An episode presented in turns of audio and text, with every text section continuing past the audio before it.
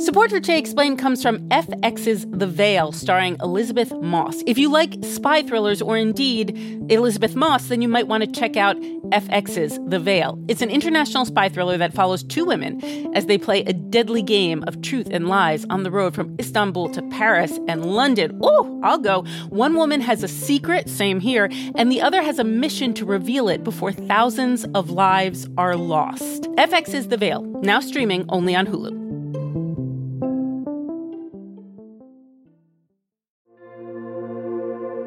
Support for this podcast comes from Planned Parenthood. It's hard to imagine a world where we leave future generations with fewer rights and freedoms. Since the Supreme Court's decision to overturn Roe v. Wade, politicians in nearly every state have introduced bills aimed at blocking people from getting the essential sexual and reproductive care they need, including abortion. Planned Parenthood believes everyone deserves access to care. And with supporters like you, they can reclaim our rights and protect and expand access to abortion care. Visit plannedparenthood.org slash future to learn more and support their cause.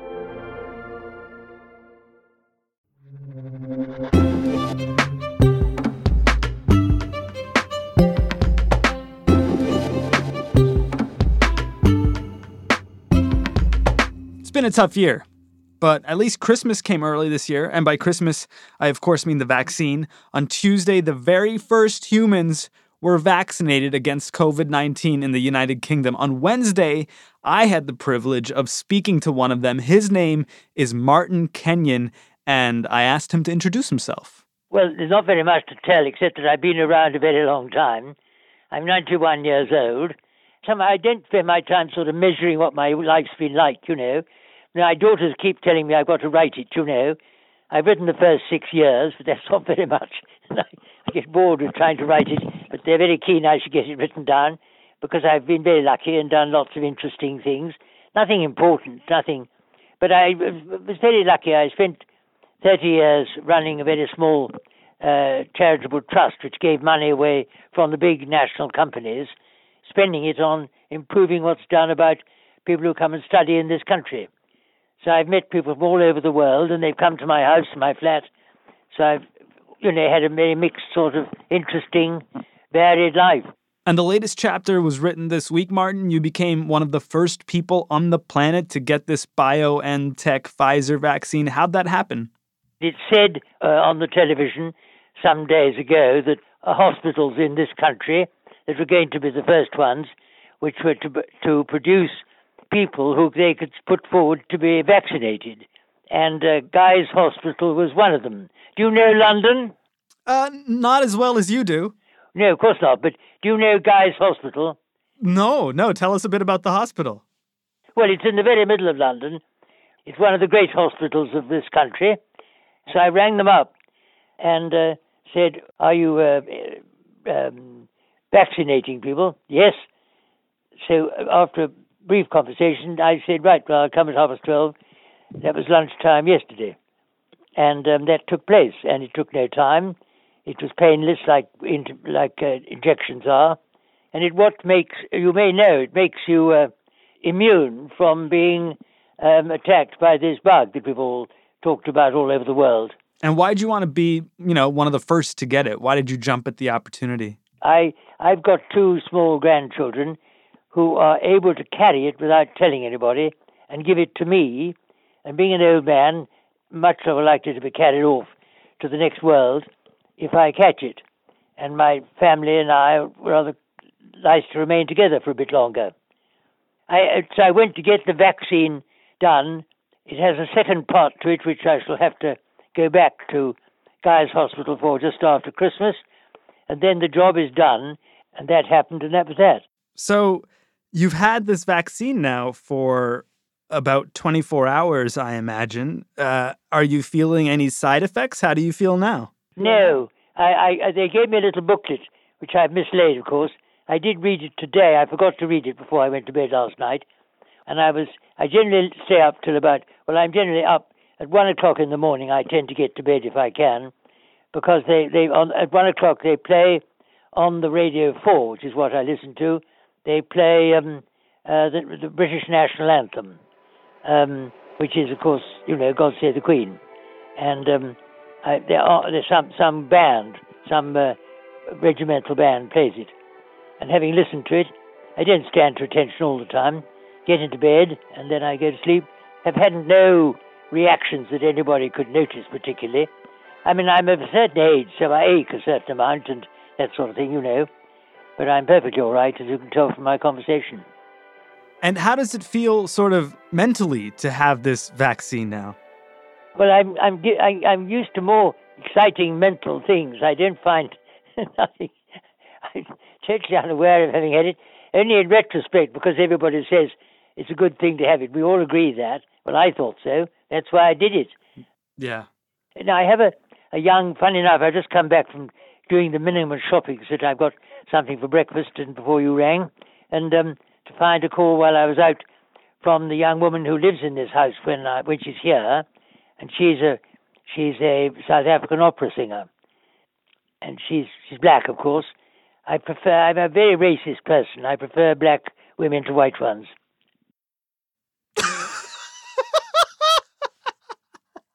well, that's all right, isn't it? Well, not everyone is brave enough to come out with their racism, so thank you for sharing that. I spent most of my life trying something new, I suppose. I am rather, in that sense, somebody who doesn't wait for other people to do things. I get on with it. I mean, I have started new things. So I went to get the vaccine done, and I shall spend Christmas with my family. And before you, ha- you before you spend Christmas with your family, you have to get one more shot. Is that correct? It's a two-part vaccine. Actually, I'm getting it just after Christmas, so I won't have had it before that. But uh, the, uh, what I've had already will be quite enough. Honestly, I don't think I'm going to have to worry about it very much. Tell me, what what will it mean to you to spend Christmas around your family? Um, I'm very close to them. I get rung up every day by my two daughters, and uh, that's that's lovely. And my grandchildren were very fond of each other. They know me very well, and uh, they send me lovely cards with their paintings on them and little poems. There was a time we, we made rang up they rang up every day and read me a poem on the telephone. There are a lot of people in the world who are hesitant about this vaccine, or at least in America, people who say no matter what, they won't get it. What would you say to those people? Well, I don't know why people, I mean, whatever it did, as long as it doesn't do any damage, I find it very baffling. Are people frightened? Some people are frightened of needles. You have to know that. But um, I'm not mechanical, I'm not scientific, or anything like that. So I don't understand why people are opposed to it. I mean, a lot of very good scientific people have done a lot of very fast work, and that's very much to be commended. One can raise one's hat and, you know, stand up and say, well done. Martin, I know you. I know you have the first shot of the vaccine, um, but I, I hope you will still stay safe because you seem to be something of a national treasure. So, um, no, come on, care, let's and stop thank that. you so much for your time. Very nice to talk to you. Okay, and, and I hope you have a happy Christmas with your family. I will. Oh, yes, and you too. I shall because I'm with all my lovely family.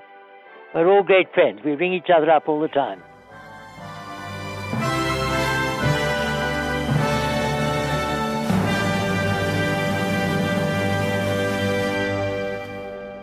There are some legitimate reasons to be skeptical of this vaccine, or the other ones. For starters, they were developed in record time. Maybe that's why as much as a third of Americans say they're probably not gonna get it. After the break, how to talk to those people. I'm Sean Rameswaram. It's Today Explained.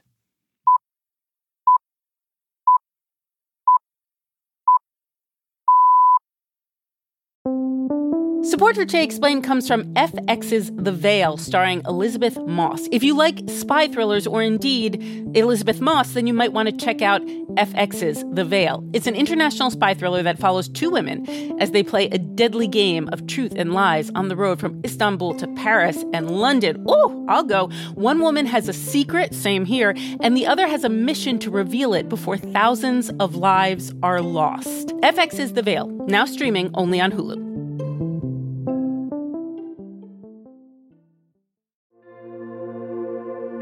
Support for this podcast comes from Planned Parenthood.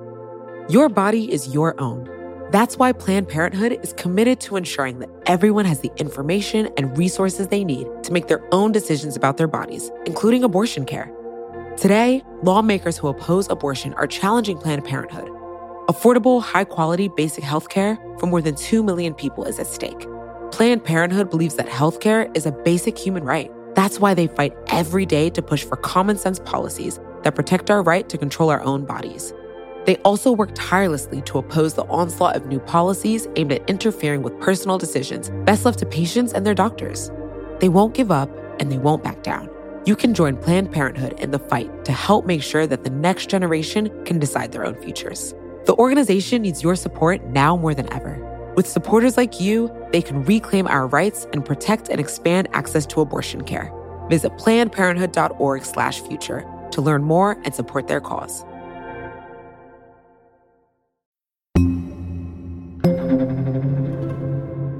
The United States reported more than 3,100 COVID 19 deaths yesterday on Wednesday. That's a record. There were something like 220,000 new cases reported, and that's probably an undercount. We've proven incapable of containing this virus, which means vaccination is our great hope. And Today's a big day for the vaccine in the United States. The FDA is meeting with its advisory panel to decide whether to approve the vaccine that Martin just received. The question is will that FDA approval convince all the vaccine naysayers out there? There's a lot of them, as much as a quarter to a third of the country, according to polling. We wanted to talk about how to talk to those people. So we got in touch with Dr. Maria Sundaram. She's an epidemiologist at the University of Toronto School of Public Health, which means she's been talking to people about the vaccines a lot lately. So I will say, as a caveat, it's not possible to force anyone to change their mind if they don't want to change their mind. And if they've already made up their mind, they're not going to get it and no one can push them into it, then that's maybe a case of what we call in my family my mind is made up, don't confuse me with the facts. Um, so, leaving that aside, I think there's a lot of people who just have maybe a, a few questions. They want to know a little more, um, or they're slightly hesitant, they're slightly on the fence um, about some of these vaccines. And that is understandable. This is a really new vaccine product. So I understand why people want to know more. And I also get the idea of asking questions. That's what I do all day for my job as a researcher. That's what I do all day for my job too. Can I ask you can I ask you some questions right now? Can I like pretend to be someone who's vaccine hesitant oh yeah and maybe you can like tell me why i shouldn't be or or maybe maybe you'll tell me that i should be hesitant but can we kind of go through the motions of what this might sound like for people yeah yeah let's definitely let's do it all right, here's the first one. So, Maria, this this vaccine was developed faster than any other vaccine of this kind in the history of the world. What if corners were cut here? What if this thing's half baked? So that's a very good question to be asking, and I, I totally get why you're asking it. And you're right, this vaccine production timeline has been super, super fast. But I will say, kind of just at the beginning, that absolutely no corners were cut. So all of the different procedures that we take to identify that the vaccine is safe and the vaccine is effective all of those have still happened, just like they would have happened if it had taken 10 years. They just happened way quicker. And the reason they happened way quicker is that we had a lot of interest in developing these vaccines. So, a lot of money and a lot of political will went into developing these vaccines because we know how important they are for responding to this pandemic. Another thing that's really important is that a lot of people, tens of thousands of people, agreed to participate. So the number of people that agreed to participate in these clinical trials really helped us find out a lot quicker uh, that these vaccines are safe and they're effective. And then lastly, we actually have already seen coronaviruses that do cause severe disease.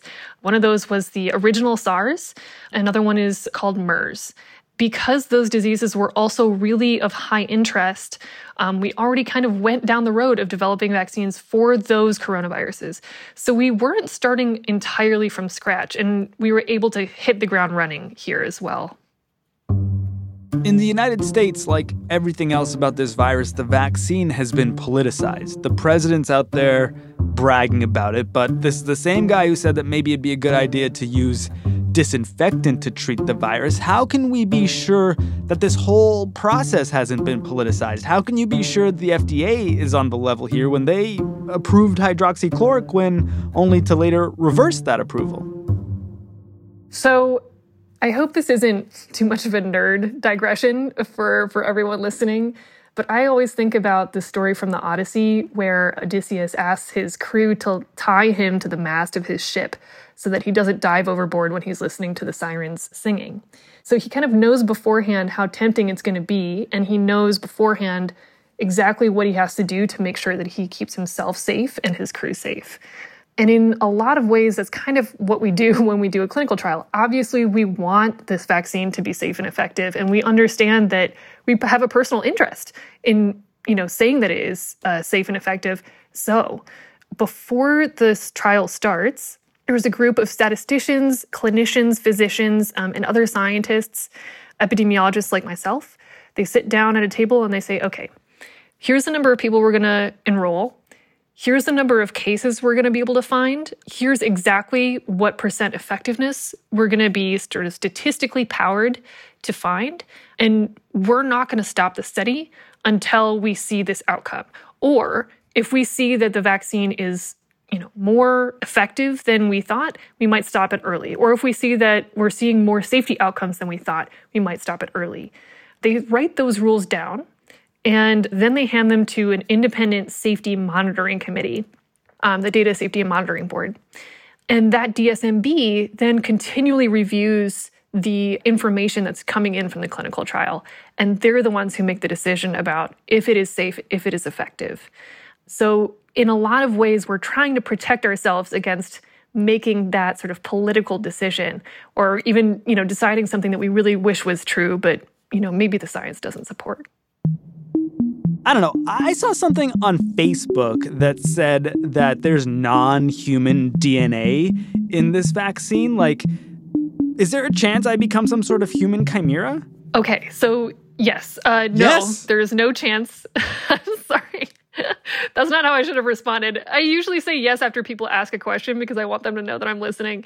But this is a bad question to respond yes to immediately. That was your first mistake.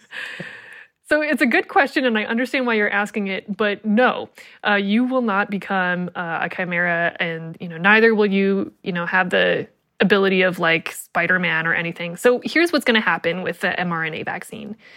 Usually, when you get a seasonal flu vaccine, for example, we're showing our immune system a killed copy of the virus, and our immune system learns what it looks like and learns how to protect against it. With this mRNA vaccine, it's actually very similar. It's just maybe one or two steps removed. So instead of showing our immune system a full killed copy of the virus, we're giving our cells the reading instructions to make one protein in the SARS-CoV-2 virus. So it's it's really like a set of IKEA instructions. Um, we're giving them to our cells. Our cells say, "Okay, uh, I'm going to read this. I'm going to make this piece of furniture, and then I'm going to learn how to protect against this piece of furniture." The thing about mRNA is that it's a set of instructions that kind of degrades over time. Um, so after you read it a certain number of times, it kind of goes away. It does not become incorporated into your DNA, just like me reading a book wouldn't make me into a pile of books. It's just a new piece of information that your cells can use. But how do I know that this isn't just an attempt to track us all? I read that these vaccines contain nanoparticles that will act as biometric detectors, which are patented by the Bill and Melinda Gates Foundation, and we all know that they started this. And these biometric detectors are then traded for cryptocurrency to push a non cash flow. I, I will tell you, uh, I understood only some of those words. Get on my level. I'm sorry. Um, I've been watching too much Great British Baking Show and not enough documentaries about cryptocurrency. I haven't got any modern machinery, you see. I haven't got YouTube or Facebook or long, online or any of those things at all. In general, uh, like vaccines are not a material to track you. Um, that would be a really poor use of a, a really great public health strategy and a really great uh, success story. And it also seems like technologically not possible. I think there's microchips in a lot of other things, but there's certainly not microchips in the vaccine. I'll take your word for it. I appreciate that. Maria, thank you for indulging the character of a hesitant vaccine getter there. Oh, it's my pleasure. That was a very nice character, actually. Thank you. My producer Amina hatched him in a lab. You can help answer questions, obviously, pretty well, but there are only so many epidemiologists out there. Do you think regular people can help too? I really do think it is certainly our job. I don't think it's only our job. Um, so I think other people can really help as well, because just like with so many other things that we disagree about, there's a person in your life that only you can reach. And that might be about a COVID 19 vaccine. You might be able to have a really productive conversation with them about a vaccine if you can say, you know, I understand that you have some concerns, and that really makes sense given everything that's been going on and given that so much of this is new. And let me try to sit down with you and talk about some of these concerns and kind of explain to you how we have this common ground. I, I want you to be safe and healthy. You want to be safe and healthy. I, I want you to get this vaccine and you can protect me when you do. I think like the flip side of this coin of helping people who are hesitant to understand the vaccine and maybe quell some of their fears is to also caution people who are maybe overconfident in this moment like great there's a vaccine it's over because it is not over right no i'm so sorry to say this but no it's not over so vaccines are just one tool in the public health toolkit and they're an important tool. They're so wonderful and they're a huge success story.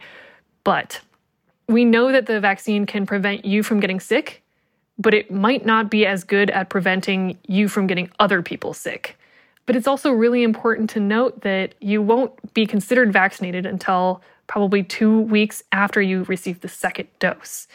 So we have to wait until then, um, which is kind of a long time. And also make sure that that you're doing everything else in the meantime and you continue to do everything else sort of afterwards one thing that's really challenging and um, a really hard fact for me to process is that the transmission in the united states has been so high that a vaccine will be very effective in reducing some of that but the number of cases will still be really high just because the baseline is so so high and so we really need to continue using all of the other tools that we have. You know, I, I think a lot of the conversation about COVID has been, you know, the virus, we're going to win against the virus. And we really feel like all of these decisions are being made because of the virus. And I, I think we may forget that we are the people who have the power. It's us who has the ability to make behavioral changes to prevent the spread.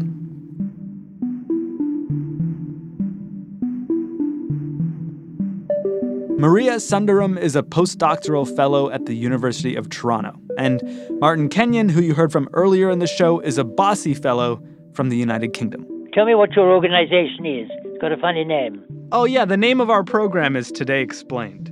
Today Explained. Yes, it's quite difficult to hear that name, you know. I think somebody could invent something more uh, easier to pick up.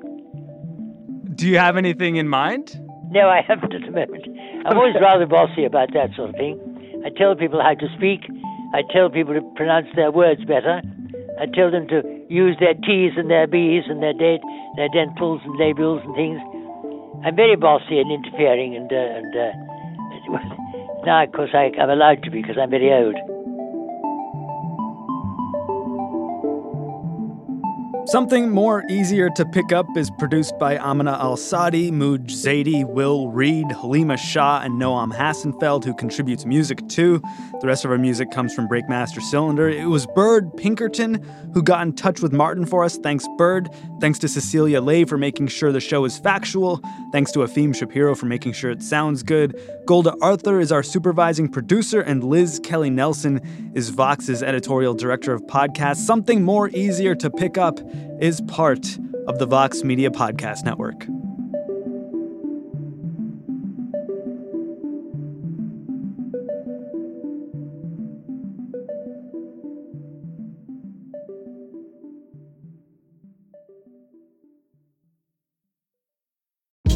Hey, this is Scott Galloway, author, professor, entrepreneur, and most importantly, host of the Prop G podcast. We got a special series running on right now called The Future of Work, where I answer all your questions on surprise, the future of work.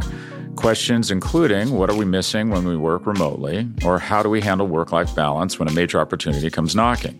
From the provocative to the technical, we're offering insights you won't want to miss. So tune in to the future of work, a Prop G Pod special sponsored by Canva. You can find it on the Prop G Pod wherever you get your podcasts.